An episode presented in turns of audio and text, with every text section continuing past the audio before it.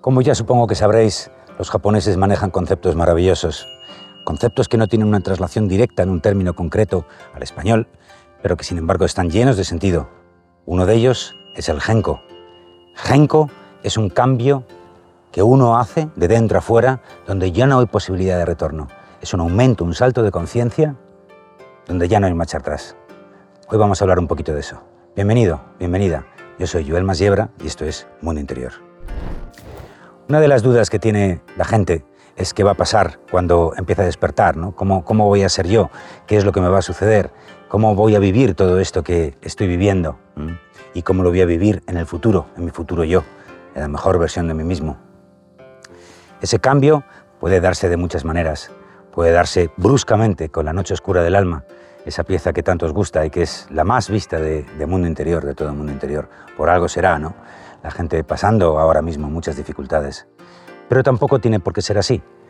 También es posible cambiar poco a poco, hacer pequeños cambios donde de alguna manera uno ve que va evolucionando en la versión de sí mismo. Yo soy yo hoy, aquí y ahora, decíamos hace tiempo, ¿no? Pero desde luego no me quedo mucho con esta versión, porque la idea obviamente es ir evolucionando. Mm. Sin embargo, hay un momento muy especial. Ese es el genco. El genco donde uno se da cuenta que ya no hay marcha atrás. Es una sensación muy, muy tangible, muy tangible. Uno mira hacia atrás, ve las cosas que ha hecho, los personajes que ha, que ha sido, las, las profesiones que ha practicado, los aciertos y los errores que ha tenido y lo ve como lejano, ¿no? Lo ve como si fuera otra persona, y de hecho era otra persona. Ahora ya eres, te sientes que eres otra persona y sabes que el cambio no tiene marcha atrás. Para llegar al genco hay que hacer ciertas cosas. La primera de ellas, creer en ti mismo. Tú eres el responsable de tu vida, como ya hemos dicho tantas veces, pero desde luego sin la fe en uno mismo no hay nada que hacer.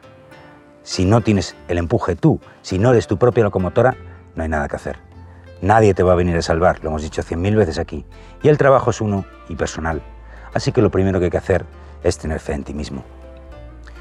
Otra de las cosas que hay que saber hacer o asumir o afrontar es que vas a pasar vértigo, va a haber momentos de, mucha duda, donde tus pies no van a tocar el suelo, esa, zona de no confort, ¿no? esa zona de, pánico donde uno parece que va a caer al vacío y como en el, en el, viejo esquema de la zona de confort antes de pasar a la zona mágica, ¿no? Mm. Así que tienes que asumir riesgos, tienes que tener, tienes que saber que vas a tener vértigo en algún momento dado y que esas dificultades las vas a tener que superar de alguna manera.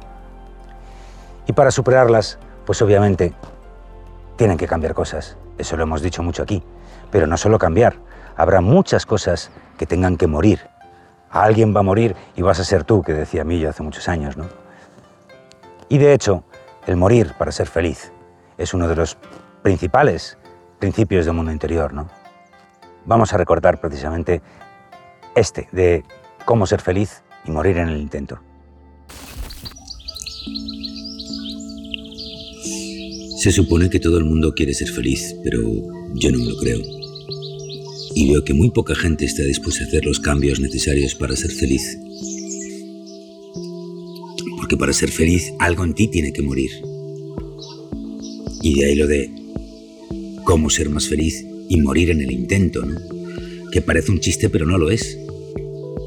Hay una cosa que está muy clara y es que cuando empiezas a despertar, cuando empiezas a abrir los ojos, hay tantas cosas que no cuadran que te das cuenta que es muy muy importante, lo más importante es pasar el centro, tu, tu equilibrio, tu balance interior, tu pilar de dónde estás tú en tu centro, del exterior al interior.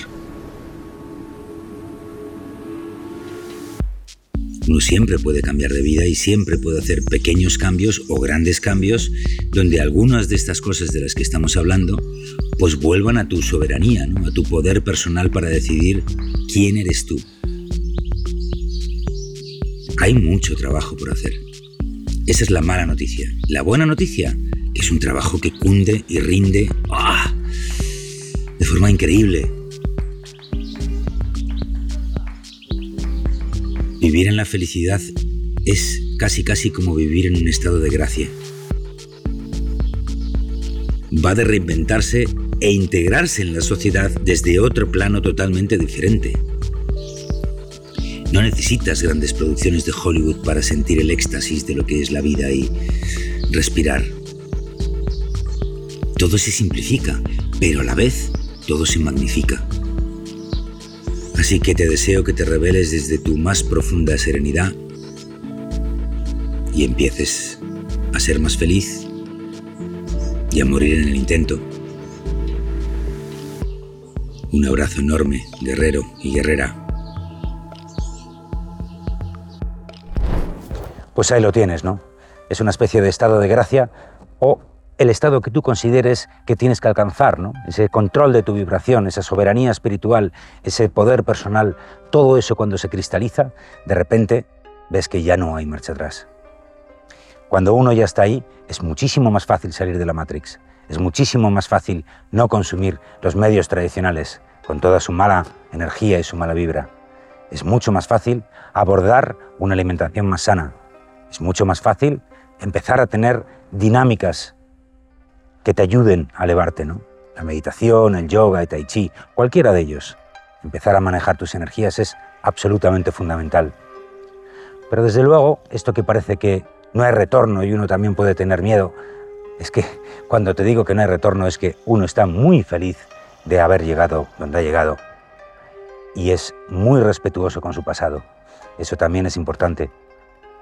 Ese cambio no tiene marcha atrás porque uno mira lo que hizo y se da cuenta que eran programas donde él, donde tú aprendiste un montón de cosas, pero que ya no son válidos. Ya no son válidos y nunca lo serán, además. Que eso es un poco el pequeño giro, ¿no? Uno puede adaptarse a ciertas cosas y obviamente vas a mantener una relación más o menos distante con tus antiguos entornos, con tus antiguas personas, pero desde luego vas a notar cómo se disuelve un montón de cosas de tu vida que antes incluso dabas por, por hecho, ¿no? Puede ser de lo más variopinto, desde cómo afrontas la propiedad, las cosas que yo tengo, hasta cómo afrontas tu trabajo o hasta cómo afrontas el tiempo, cómo afrontas tu día a día, cómo afrontas tu relación con los demás, cómo afrontas tu crecimiento interior. Genko significa que ya el espíritu está delante de ti, está en ti, en todos tus actos. Ya no puedes dar marcha atrás porque te has dado cuenta que estás entrando en una vibración y en una forma de vivir que es simplemente muy superior a la anterior en cuanto a conciencia, ¿no? Y también porque estás ganando serenidad. Esa serenidad que de alguna forma te inunda, te invade por dentro, es la que te dice que vas por el buen camino. Y por supuesto, poder sostenerlo. Si no eres capaz de sostener esos cambios, es que no has alcanzado tu genco. Pero una vez que ya te son naturales y los transformas en una actividad del día a día, cada vez es más fácil y aceleras más. Bueno, no te voy a dar muchos tips sobre el Genko, porque en Mundo Interior tienes mogollón de tips y mogollón de herramientas para precisamente eso, para alcanzar tu Genko. Así que ya ves, la reflexión de hoy es bastante cortita, pero te deseo igualmente un buen fin de semana y un buen camino, guerrero y guerrera. Gracias por venir. Yo soy Joel Masiebra y esto es Mundo Interior.